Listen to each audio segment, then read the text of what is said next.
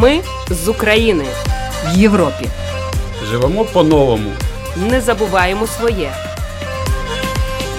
Ми з України.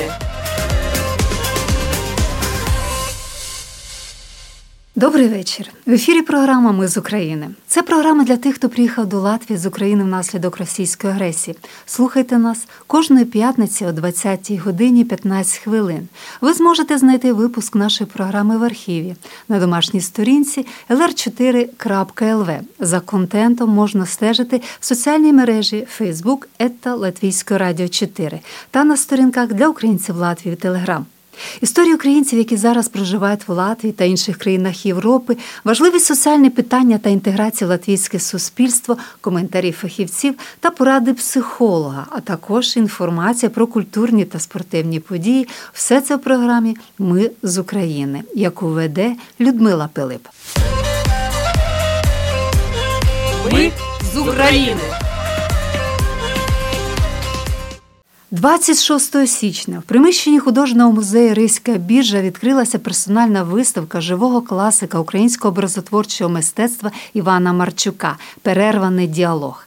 Навряд чи в Україні знайдеться людина, яка не чула про цього славетного українця, не пам'ятала колоритний образ з довгими вусами, геніальність, українська ідентичність відчувається в його зовнішності, манери вдягатися, говорити та в кожній картині, що зачаровує, без перебільшення. На сьогодні Іван Степанович є одним з найвідоміших українських художників за кордоном. З яскравих перемог внесення британської газети The Daily Telegraph до переліку 100 геніїв сучасності. У Ризі відкрила виставку директор Ризької біржі Дайга Упениця, яка, зокрема, зазначила, що найвища форма співпраці музеїв це не лише наукова робота, конференції, це можливість добрих стосунків та допомоги один одному. І ця виставка невеликий, але подарунок Латвії це бажання бути разом з Україною, зазначила Дайга Упінице. Ризька біржа давно співпрацює з Одеським музеєм, Київським центром реставрації і лише цього року розпочала співпрацю з Херсонським художнім музеєм. В інтерв'ю програмі Ми з України Дайга Упеніце повідомила, що працівники музеїв зібрали гуманітарну допомогу своїм колегам з Херсонського музею і незабаром відправлять вантаж в Україну. До війни ми багато різного робили спільно з українськими музеями. Наразі сталося так, що саме цього року ми знайшли нового колегу Херсонський художній музей, і ми дуже хочемо йому допомогти. Директорка музею звернулася до нас з проханням надати допомогу. Ми подумали, ну чим же ми можемо допомогти, адже зараз їм не комп'ютери потрібні, а щось інше. Я звернулася до колег, і мій заклик отримав дуже великий відгук. Відгукнулися колеги не лише з Ризької біржі, а й з інших ризьких музеїв. Також багато надав допомоги Рундельський музей. Це повністю приватний захід. Несли кожний, хто що міг і мав бажання. Звісно, це продукти харчування, які можна вести, не лише основні, а й різні смаколики. Я дуже вдячна усім, хто відгукнувся і вирішив допомогти своїм українським колегам. Так багато добрих людей на світі. І досі вони дзвонять і приносять. Дайга Упиниця також зазначила, що ця виставка сприятиме подальшому поглибленню взаємопізнання латвійської і української культур. Mēs zinām, Звісно, в Латвії знають про творчість Івана Марчука, оскільки він є одним з відомих українських класиків. Тому ми відгукнулися і були дуже раді можливості виставити в нашому музеї його роботи. Поки це не така велика виставка, лише 10 картин художника. Хоча у Київській галереї є набагато більше робіт Івана Марчука. Але ми створили експозицію, яка, на мій погляд, дуже добре демонструє його творчість, показали його стиль, зокрема заплютанізм.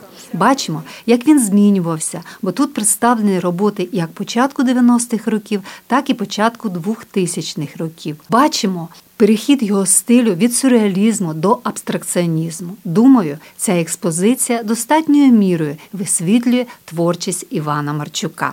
В свою чергу міністр культури Латвії Наурис Пунтулі зазначив, що латвійські музиканти в перші ж дні після початку злочинної війни Росії провели акцію на підтримку України. А тиждень тому учасники руху свята пісні зібрали 4 тонни окопних свічок. За його словами, Латвія продовжить підтримувати Україну не лише гуманітарною та військовою допомогою, але в культурному плані. Ось що він сказав програмі Ми з України. Безумовно, в кожній темній поганій речі можна знайти світлі відтінки. Якщо шукати світлу сторону, то ця війна наблизила наші культури.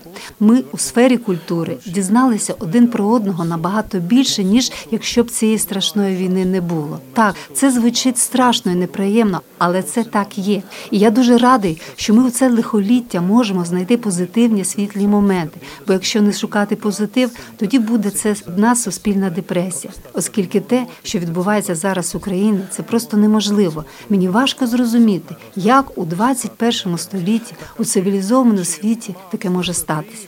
Тому такі моменти мистецтва, коли ми наближаємося і пізнаємо один одного, дуже цінні. Це промічик світла. У відкритті виставки взяв також участь посол України в Латвії Олександр Міщин. У своєму виступі посол зазначив, що ця виставка дасть змогу познайомити латвійську аудиторію з творчістю відомого українського митця Івана Марчука. Нині це є особливо важливим, оскільки країна-агресор Росія намагається знищити українську історію, культуру та мистецтво. Зараз Україною та збройними силами України захоплюється весь світ. При цьому саме українська культура, мистецтво є корінням мужності та сили українських захисників. Під час заходу посол висловив вдячність міністру культури та всієї Латвії за принципову і всебічну підтримку України в боротьбі з російською агресією. Ось що пан посол зазначив в інтерв'ю програмі Ми з України. Питати, пане посол, така виставка Марчука генія сучасності, яка в Латвії. Його виставка була в Литві, ну до Латвії не дійшла. І зараз цей час війни мені здається, це як подих, тому що мистецтво від політики воно не може бути відокремлено. Воно навпаки, Я весь час воно, наголошую. та, воно навпаки дає наснагу не лише нам, які тут в тилу і там в Україні, але й бійцям. І це вже скільки раз ми говорили. Ваша думка як посла, як дипломата щодо цієї виставки.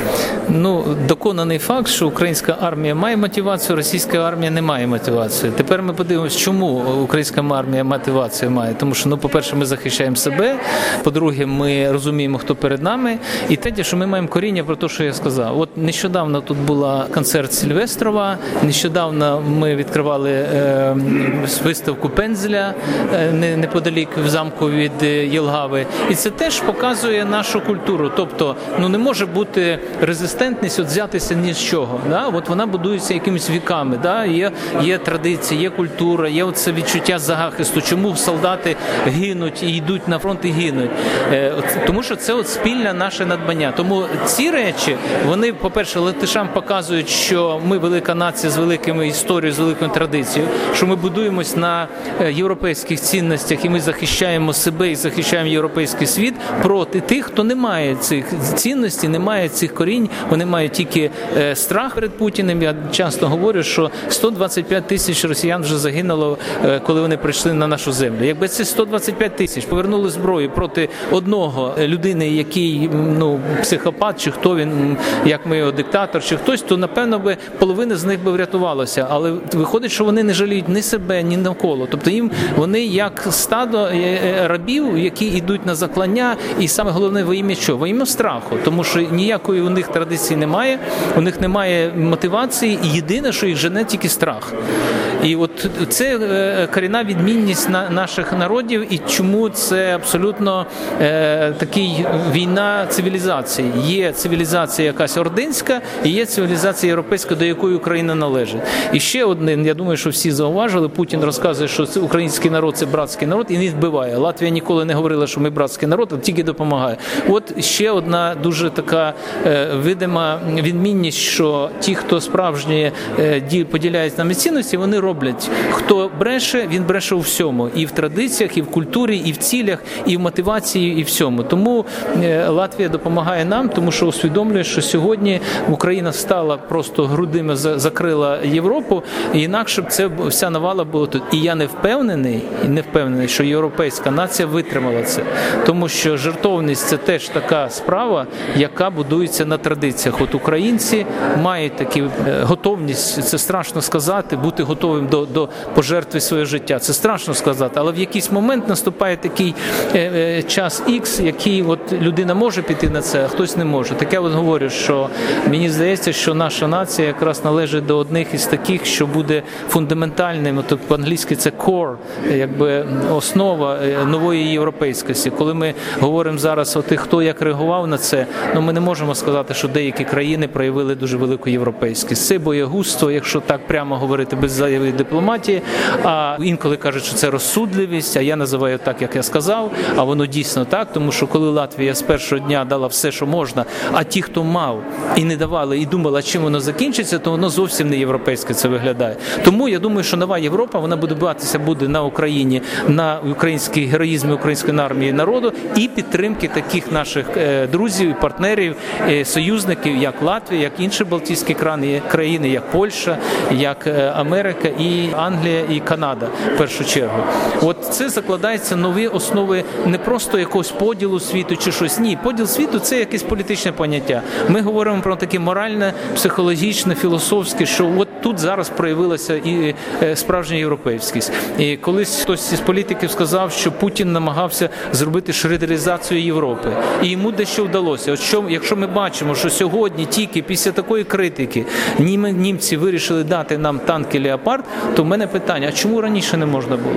Ну чому треба було чекати? І от дивно, йде ж тут розум, іде ж тут європейськість. Тобто під тиском вони дали.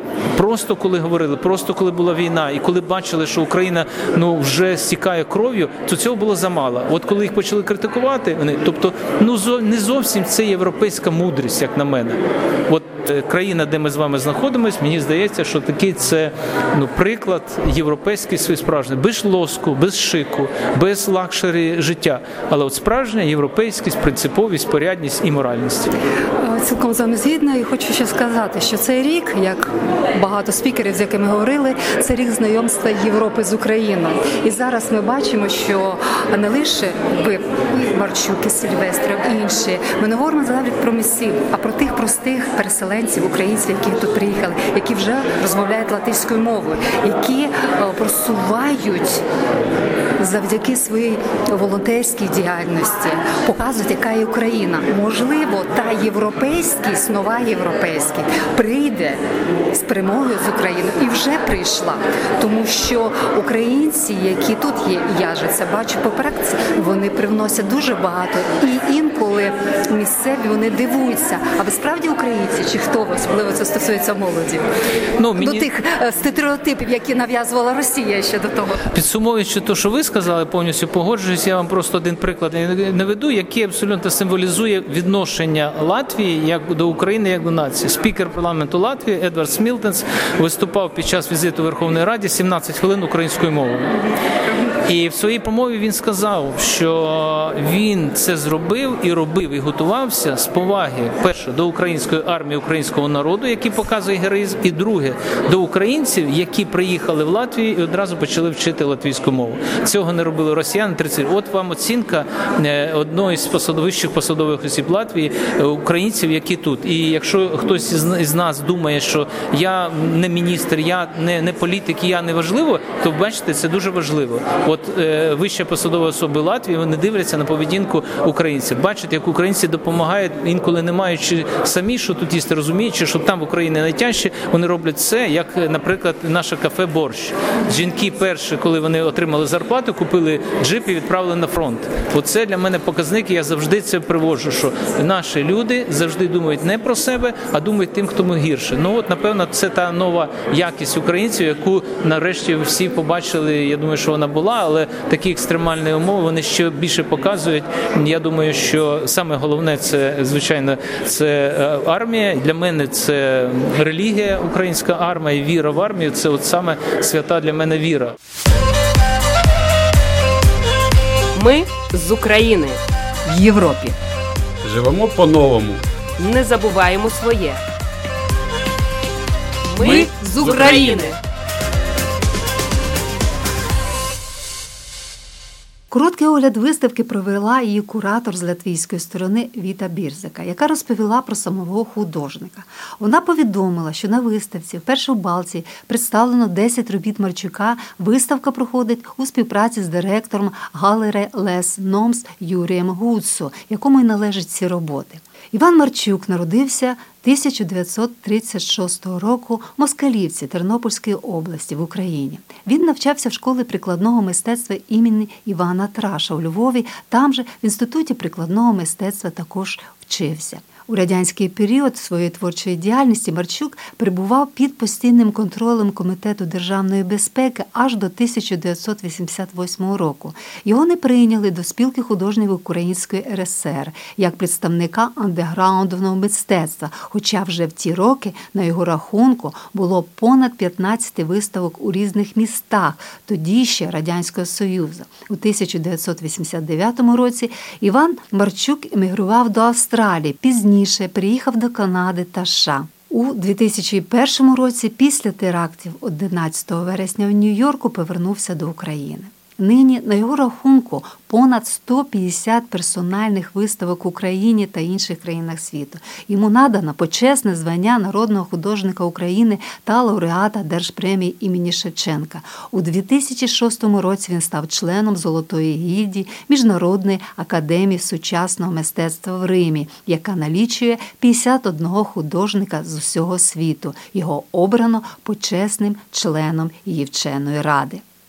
Ініціатором цієї виставки стала українка Марія Воліна, яка живе майже з початку війни в Латвії. Марія художниця, і громадський діяч, є куратором нинішнього проєкту та представником вище згаданої української галереї у Латвії. За словами Марії, Іван Марчук інтенсивно працював над створенням індивідуального мальовничого стилю і в результаті створив своєрідний прийом художньої виразності, який має назву пльотанізм від української плести заплетати, з'єднувати. Замість звичайних мазків він якби слідує за ниткою, і плете мереживну сітку на полотні або картоні.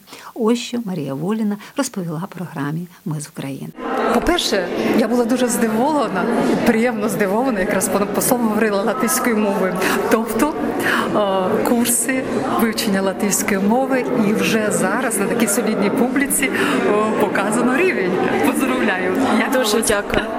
Дуже дякую. Це все бажання, тому що вивчити можна будь-яку мову і за допомогою курсів, і самостійно. Головне мати бажання в серці, мати повагу до тієї країни, в якій знаходишся. Тому що дійсно я дуже багато чую, що люди, які живуть е, тут навіть е, декілька десятків років, просто не хочуть вивчати латиську мову. А у мене таке бажання є. Тому була дуже рада сказати пару простих речень, але на латвійській. Чудово, і це бажання також є показати латвійцям українську культуру. Виставка Івана Марчука це геній сучасності, визнаний. Як вам вдалося? Тому що я знаю, що виставка була в Литві Марчука десь у 12-му році, так але до Латвії ну не вдалося. Там були якісь організаційні нюанси, і все-таки ви досягли того, що вона не лише в Ризі, але в такому славетному музеї біржі. Це також все було засновано на бажанні, на сердечній меті. По перше, сказати велике дякую Латвії, тому що привести роботи такого рівня до Латвії, це я також прояв поваги і прояв вдячності України до Латвії. І це все було зроблено на приватній ініціативі, транспорт робіт, так страховка, переговори з музеєм. Це все зробили дві людини. Хто По-перше, це засновник галереї Гласномс Юрій Гуцу, якому належить ця колекція, яку він збирав багато років. Колекція галереї Гласномс вона нараховує більш ніж 1500 робіт. І, на жаль, нам е, просто немає місця, де всі ці геніальні роботи, а там роботи топового рівня, продемонструвати, показати. А де ця галерея, вибачте, знаходиться? Галерея знаходиться у, у Києві, але коли працюють гармати, музи мовчать. Галерея, на жаль, зараз не має можливості продовжувати свою роботу у центр Києва. Тому ми е, зараз і привозимо мистецтво, е, всесвітньо відоме мистецтво до європейських країн, щоб так ділитися світовим українського таланту. Чудово. І е, по-друге, це моя ініціатива як суспільного діяча, переговори з музеєм, всі організаційні питання, організування процедури відкриття. І от як представник галереї Весномса в Латвії я розуміла, що я хочу, щоб ці роботи вони е, були тут виставлені у Латвії, саме у Латвії, тому що скоро ці роботи, наскільки я знаю, так це такі є плани у засновника галереї. Вони поїдуть до інших європейських країн.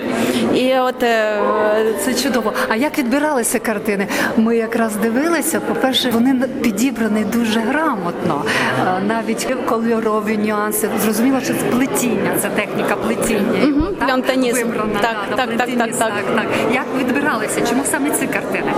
Взагалі у колекції галереї більше ніж 30 робіт е, Івана Марчука.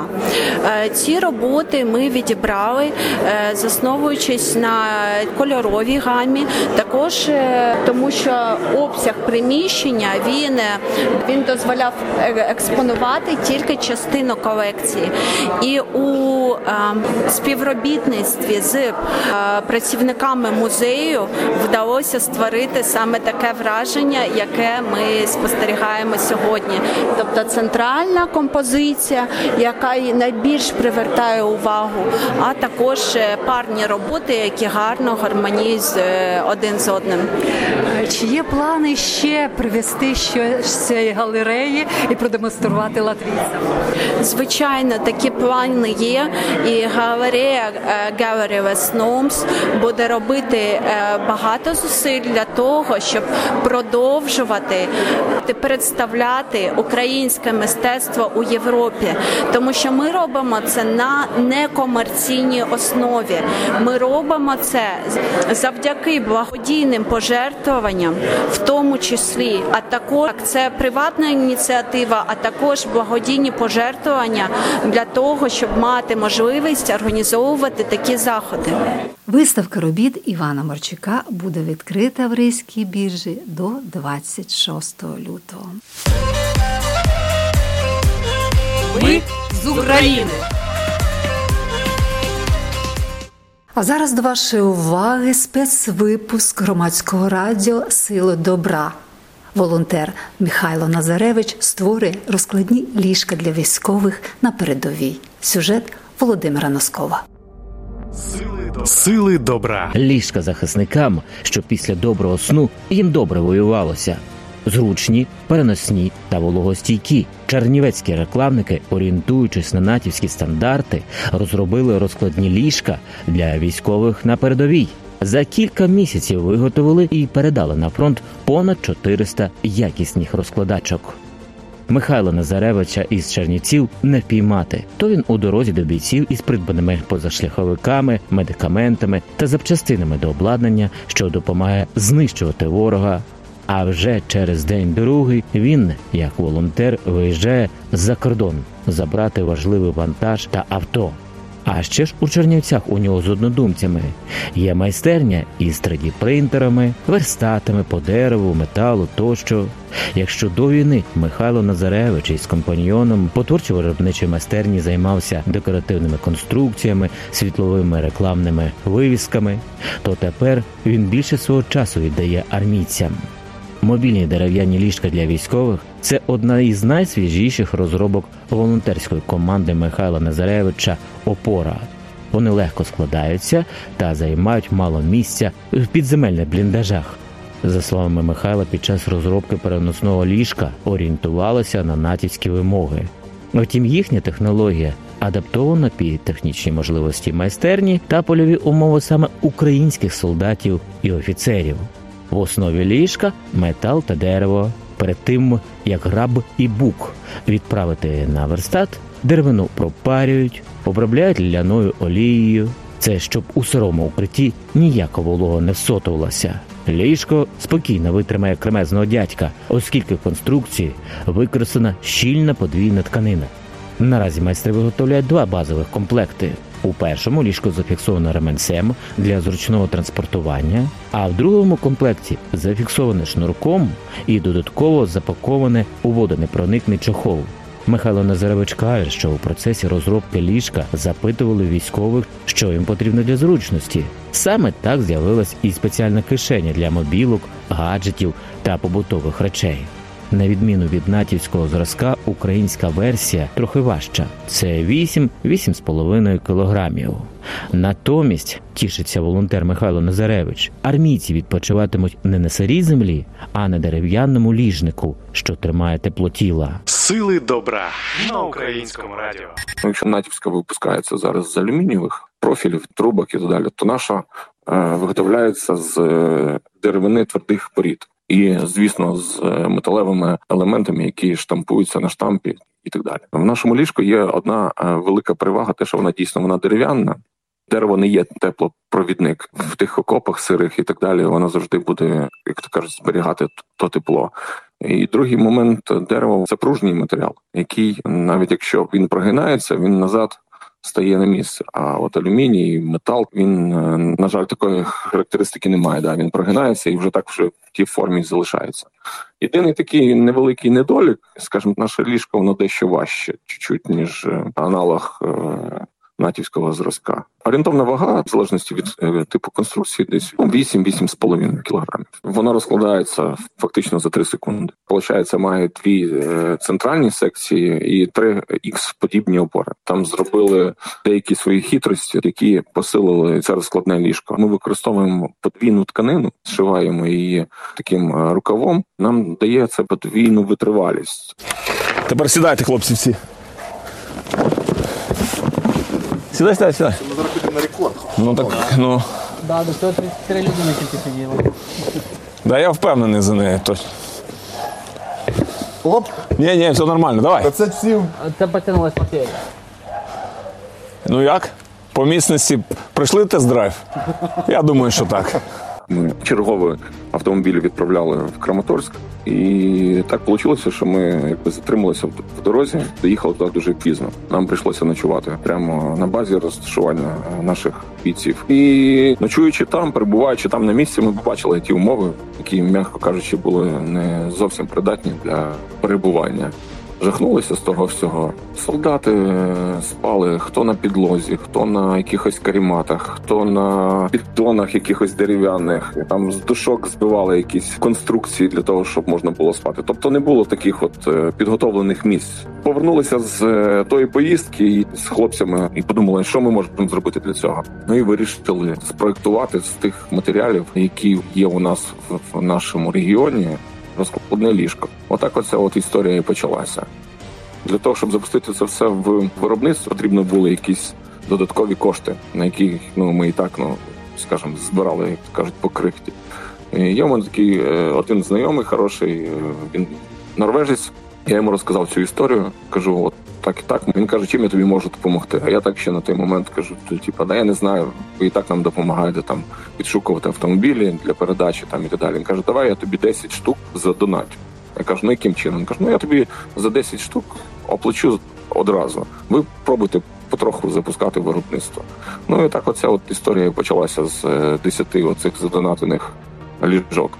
Ми зробили першу партію. Випробували, роздавали хлопцям, вони всі були задоволені. З'явилися нові люди, які кажуть, давайте ми вам теж задонатимо якусь кількість. Ви робіть далі. Ну, на кінець січня, ну я не знаю, вже мені здається, що за 400 в нас вже перевелило кількість. І зараз у нас готується до відправки ще десь порядка 200 штук. от найближчим часом. В тому і заключалася ідея цих ліжок, щоб максимально закрити виробництво нашими потужностями, тому що у нас виробнича творча майстерня. Ми вже більше 15 років займаємося всякими там декоративними конструкціями і так далі. У нас є якісь станки, які частково підходять під е, ці завдання. Ну і звісно, ми звернулися до наших колег, наших друзів, і вони нам теж почали допомагати. Ось чехол абсолютно водонепроникний. Бачите, наскільки якісно пошитий. Ну і зручний ремінець для того, щоб можна було переносити його. Для наших хлопців ми ще зробили отакий от бонус. Тут є карманчик, в який можна поставити павербанк, підзарядити телефон. Я не знаю, полотенце. Це дуже зручно для наших хлопців було. б. Мені здається, що після війни вони теж будуть популярні після перемоги. Я думаю, що багато наших знайомих будуть замовляти у нас їх просто так для відпочинку. Вартість розкладайки від чернівецьких майстрів-волонтерів коливається від 2,5 до 3 тисяч гривень. Все залежить від ціни на матеріали, але це значно дешевше, ніж ціна на мобільні ліжка від євровиробників. А головне, що на них зручніше спати нашим захисникам, а відповідно у них буде більше сил для боротьби з російським ворогом. Володимир Носков для українського радіо. Перемога здобувається спільними зусиллями. Сили добра. Ви слухали програму Ми з України. Програма лунає в етері Латвійського радіо 4 кожної п'ятниці о 20-й годині 15 хвилин. Ви можете знайти випуск нашої програми в архіві на домашній сторінці lr4.lv. За контентом LR4 також можна стежити в соціальних мережах Facebook, ета Латвійське радіо 4 та на сторінках для українців Латвії Телеграм. Ваші пропозиції та питання можете надсилати нам на електронну пошту ukr.latviskaradio.lv. Раджу вам користуватися додатком LR4, який можна безкоштовно встановити на свій мобільний телефон. А я прощаюсь з вами. На все добре. Програму вела Людмила Пилип. Все буде Україна. Ми з України В Європі. Живемо по-новому. не забуваємо своє. Ми з України.